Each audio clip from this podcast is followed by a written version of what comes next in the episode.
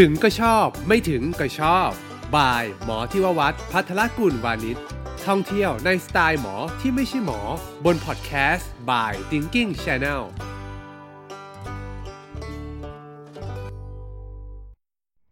สวัสดีครับ ถึงก็ชอบไม่ถึงก็ชอบกลับมาพบกับทุกท่านอีกแล้วนะครับ เราไปเที่ยวกันนะครับ ไปกับผมทิววัฒน์พัทรกุลวณิชที่จะพาท่านผู้ฟังเดินโตเต๋ชมนกชมไม้ ดูนู่นดูนี่ไปเรื่อยๆนะครับ แล้วก็มีเรื่องราวที่น่าสนใจในที่ที่ท่านคุ้นเคย แต่ท่านอาจจะไม่รู้จัก เราจะพาไปรู้จักที่นั้นๆนะครับ เราจะพาไปหาของกินอร่อยในย่านนั้นๆ เราจะพาไปรู้จักชีวิตความเป็นอยู่ของคนที่นั่นที่เราเดินทางไป ไปเจอเขาไปหาเขานะครับ แล้วก็บางเรื่อง ก็มีตำนาน บางที่ก็มีตำนานนะครับ ซึ่งอยากชวนท่านผู้ฟังไปเที่ยวกับผม เดินกันไปนี่แหละครับ เหนื่อยเราก็พักเหนื่อยเราก็แวะหาของกิน รับรองได้ว่าถึงก็ชอบ ไม่ถึงก็ชอบแน่นอน พูดถึงชื่อรายการถึงก็ชอบไม่ถึงก็ชอบจริงทีแรกผมคิดไว้หลาย ๆ ชื่อนะครับมันมีชื่อแบบท ALENT TALENT นะครับ คิดขึ้นมา มันมีคำที่ดังขึ้นมาในหัวผมตอนที่คิดชื่อรายการว่าถึงก็ชอบไม่ถึงก็ชอบเนี่ย มันมีให้เลือกหลาย ๆ ชื่อนะครับ ชื่อหนึ่งก็คือ ไปเที่ยวกับป๋าไม้ละหนู มันทะลึ่งมากนะครับ มันทะเลนมาก ไปเที่ยวกับป๋าไม่หนูอะไรอย่างเงี้ยนะครับ แต่ด้วยความที่ผมเนี่ยยังเด็กอยู่ยังไม่อาวุโส แล้วก็เชื่อว่าหลายท่านเนี่ยอาวุโสกว่าผม ผมก็เลยคิดอีกชื่อหนึ่งว่า ไปเที่ยวกับหนูไม้ละป้า อะไรอย่างเงี้ย แต่ว่าเอาเข้าจริงแล้วมีความรู้สึกว่าแหมมันทะเลนเกินเหตุนะครับ ก็เลยมาลงลงที่ชื่อถึงก็ชอบไม่ถึงก็ชอบเนี่ยครับ เพราะว่าผมมีความรู้สึกว่าทุกครั้งเวลาที่ผมเดินทางเนี่ย แน่นอน มันมีเป้าหมายนะครับว่าเราอยากไปที่นี่เราอยากจะไปให้ถึงตรงนี้ แล้วเเราจะไปกินไอ้นั่น กินไอ้นี่ ดูไอ้นู่น ดูไอ้นี่ แต่เอาเข้าจริงแล้วเนี่ยครับชีวิตมันไม่ได้มันไม่ได้เป็นไปอย่างที่เราวางแผนไว้ซะทั้งหมดนะครับ เราก็ไม่ต้องไปเครียดกับมันว่า เราจะต้องเป็นไปตามแผนทั้งหมด เป็นไปตามแผนสัก 70% 80%นี่โอ้โห ดีเลิศประเสริฐสีแล้วนะครับ ส่วนที่เหลือนั้นเนี่ยเราเก็บความสุขระหว่างทางนะครับ เราแวะชมนกชมไม้ระหว่างทาง ซึ่งถ้าเรารีบไป เราจะไปให้ถึงที่หมายอย่างเดียว เราไม่เห็นสิ่งต่างๆ เหล่านี้แน่นอน ผมก็เลยจะชวนท่านผู้ฟังว่า เราเที่ยวแบบ slow travel กันดีไหมครับแล้วก็เนี่ยกันเดินเล่นกันไปเรื่อยๆนะครับ จะเรียกได้ว่าถ้าใช้คำฮิตในยุคนี้นะครับ ยุคโควิด -19 เนี่ยเราต้องใช้คำว่า new normal travel เออ น่าจะตั้งชื่อบริษัทถูกนะครับ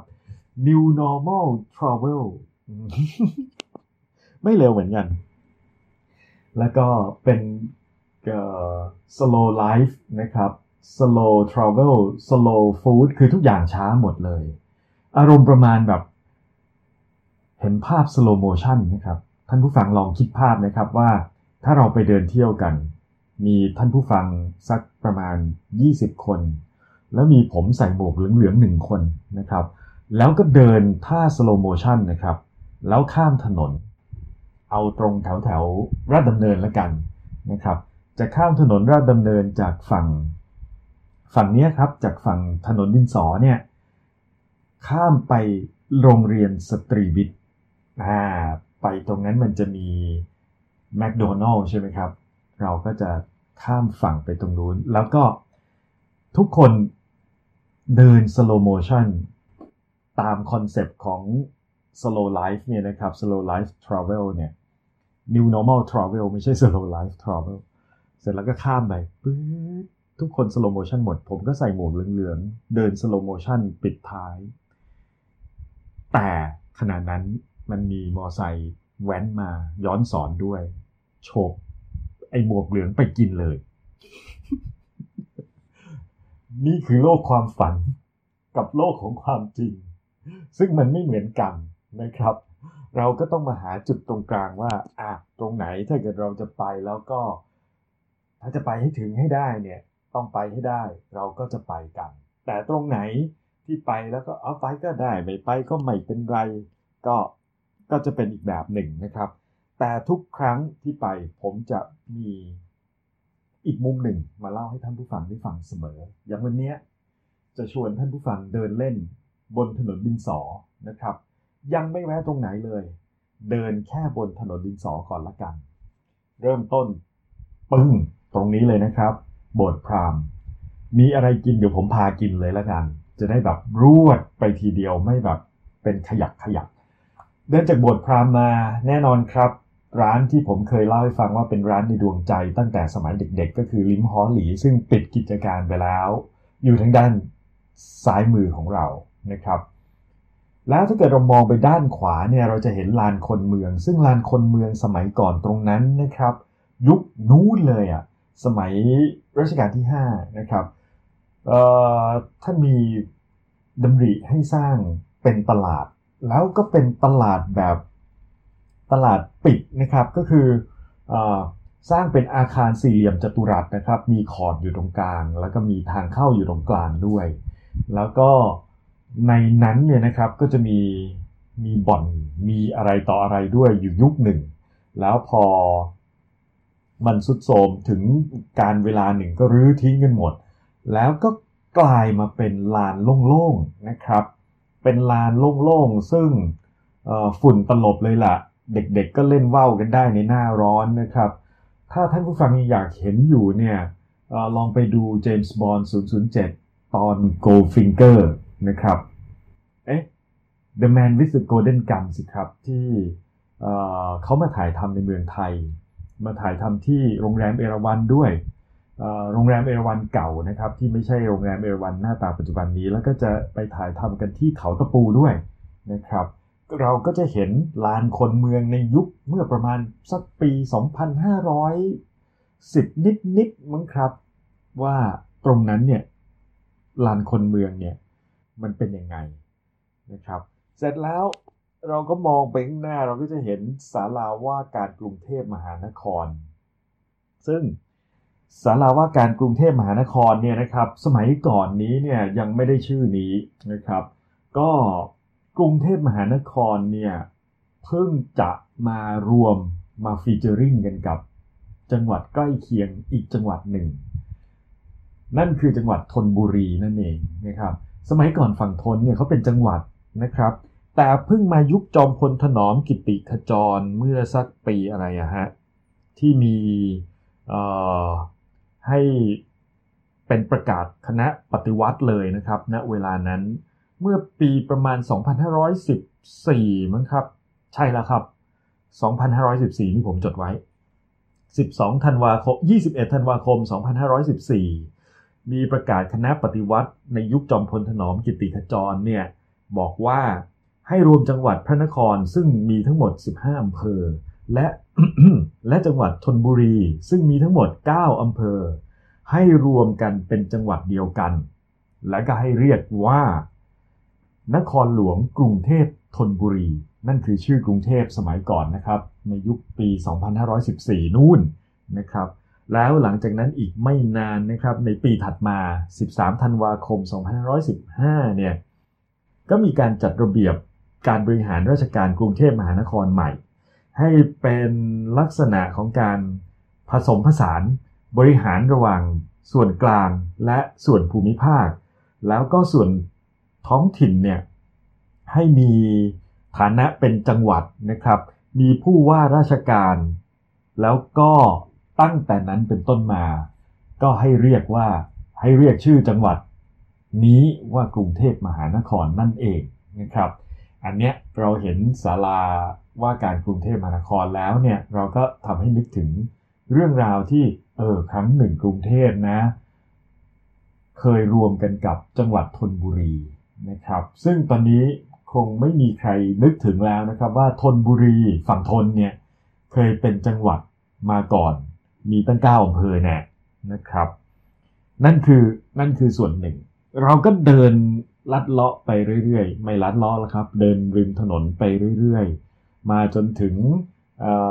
เราต้องข้ามถนนมหันนบแล้วนะครับ พอข้ามถนนตึ้งมาปุ๊บเนี่ย ก่อนข้ามถนน อย่าลืมนะครับ ถ้าหิวเนี่ย แวะข้าวหมูแดงก่อนข้าวหมูแดงตรงหัวมุมนั้นเลยนะครับ ที่มีทั้งข้าวหมูแดงและเขาเรียกอะไรนะข้าวต้มปลา ปลาต้มยำนะครับ อร่อยมากกินได้เลยละ่ะ ข้ามถนนไปปั๊บเนี่ยนะครับ เราก็เดินต่อไปอีกนิดหนึ่งก็จะเจอร้านมิตรโกหย่วนมิตรโกหย่วนก็จะเป็นร้านสไตล์กุ๊กช็อปนะครับ ร้านกุ๊กช็อปก็อย่างที่เคยเล่าให้ฟังในรายการเป็นอยู่คือเลยนะครับ ว่ากุ๊กช็อปเขาเป็นมาอะไรยังไง ถ้าอยากรู้เรื่องรายละเอียดของร้านกุ๊กช็อปนะครับ ไปตามฟังในรายการเป็นอยู่คือ ฉบับย้อนหลังได้นะครับ เข้าไปที่ w w w thinking radio นะครับ เสร็จแล้วก็เข้าไปหารายการเป็นอยู่คือ แล้วก็ฟังรายการย้อนหลังได้นะครับเรื่องของกุ๊กช็อปนี่ผมคุยเอาไว้เมื่อประมาณเดือนพฤษภาคมนะครับ เล่าเอาไว้ในรายการ ท่านผู้ฟังลองตามดู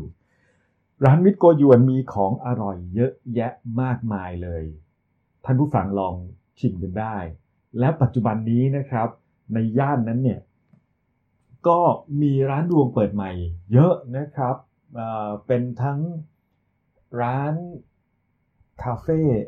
น่ารักเล็กๆ ขายไอติม ขายอาหารกุ๊กกิ๊กอะไรอย่างเงี้ยนะครับ แล้วก็แวะอุดหนุนได้ มีอยู่ร้านหนึ่งผมจำชื่อไม่ได้แล้วล่ะ หน้าร้านก็ดูเหมือนกับเเขาเรียกว่า ขายไอติมขายขนมนิดหน่อยนะครับ แต่เดินเข้าไปหลังร้าน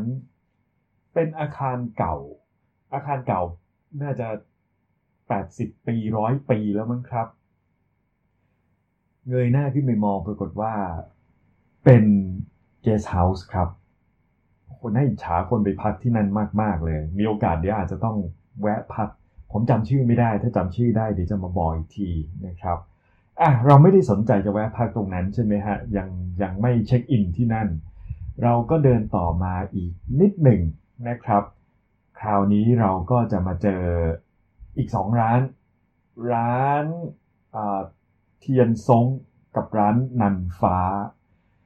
ขายอาหารคล้ายกันนะครับ เทียนซงก็ขายเป็ดย่าง หมูแดงนะครับ ยังมีราดหน้า